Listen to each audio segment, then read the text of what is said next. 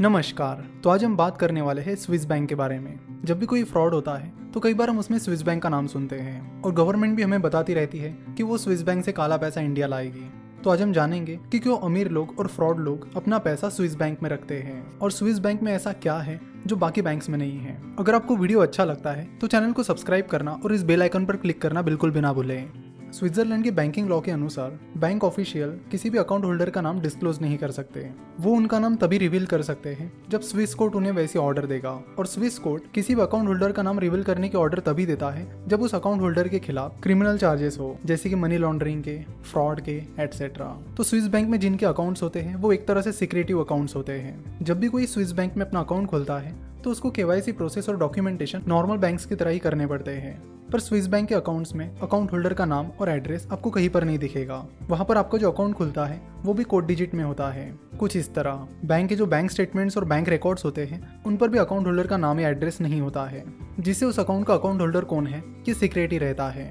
और इस सीक्रेट की वजह से ही बहुत सारे लोग स्विस बैंक में अपना अकाउंट खोल देते हैं। कई सारी कंट्रीज ने स्विस गवर्नमेंट की इस मेथड को अपोज किया है। उन्होंने स्विस गवर्नमेंट से कहा है कि आप इस मेथड को बंद कीजिए, लेकिन स्विस गवर्नमेंट ये चीज़ मानने के लिए तैयार नहीं है। यूबीएस और क्रेडिट सूज ये दो मेन स्विस बैंक है जहाँ पर ज़्यादातर लोगों के अकाउंट्स खोले जाते हैं। वैसे 400 से ज़्यादा स्विस बैंक्स हैं, तो कई लोग उनके साथ भी अकाउंट खोल लेते हैं, बट जितने भी टोटल अकाउंट स्विस बैंक में खुलते हैं उनमें से आधे से ज़्यादा अकाउंट यूबीएस में खुलते हैं। अगर यूबीएस की बात की जाए तो यूबीएस के पास $2.5 ट्रिलियन का डिपॉजिट है, यानी लोगों ने $2.5 ट्रिलियन यूबीएस में डिपॉजिट किए हैं, और ये अमाउंट इंडिया के टोटल जीडीपी के करीब आती है। तो आप सोच सकते हो कि कितना ज़्यादा पैसा स्विस बैंक के पास आता है।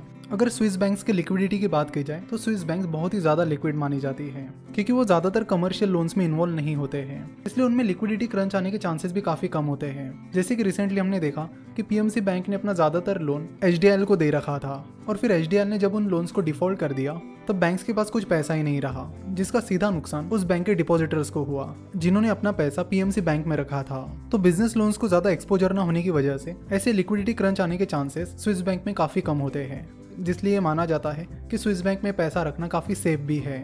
स्विस बैंक का और एक फ़ायदा ये है कि स्विट्जरलैंड की करेंसी स्विस फ्रैंक बहुत ही स्टेबल करेंसी है, क्योंकि Swiss government world wide political conflicts में न्यूट्रल रहना ही पसंद करते हैं। तो उनकी फाइनेंशियल सिस्टम और गवर्नमेंट दोनों भी स्टेबल है, जिससे उन्हें उनकी करेंसी स्टेबल रखने में मदद होती है।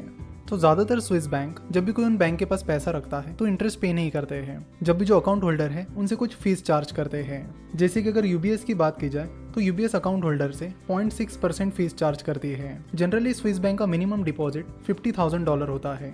कई सारे लोग अपना ब्लैक मनी रखने के लिए स्विस बैंक में अकाउंट खोलते हैं।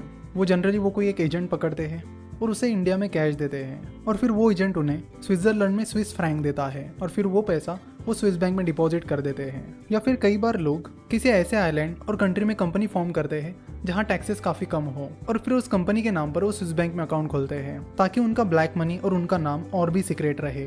इंडियंस का भी काफ़ी सारा ब्लैक मनी स्विस बैंक में पड़ा है, और स्विस गवर्नमेंट के कुछ रूल्स हैं कि जब तक सामने वाले पर्सन पे कुछ फ्रॉड या फिर क्रिमिनल चार्जेस ना हो तब तक वो उस अकाउंट होल्डर का नाम रिवील नहीं करते हैं, और इसलिए स्विस बैंक से काला पैसा वापस लाना प्रैक्टिकली बहुत ज़्यादा डिफिकल्ट है। आशा करता हूँ कि आपके स्विस बैंक से रिलेटेड सारे डाउट्स इस वीडियो से क्लियर हो गए होंगे। स्टॉक मार्केट, फाइनेंस और इन्वेस्टमेंट के बारे में और जानकारी के लिए आप हमारी वेबसाइट www.finnovations.com विजिट कर सकते हैं। फाइनेंस, स्टार्टअप और इन्वेस्टमेंट के अपडेट्स पाने के लिए आप हमारा ऐप इन्फोवेशंस इंस्टॉल कर सकते हैं, जिसकी लिंक आपको नीचे डिस्क्रिप्शन में मिल जाएगी। वीडियो देखने के लिए और हमारे साथ जुड़े रहने के लिए आपका बहुत बहुत धन्यवाद।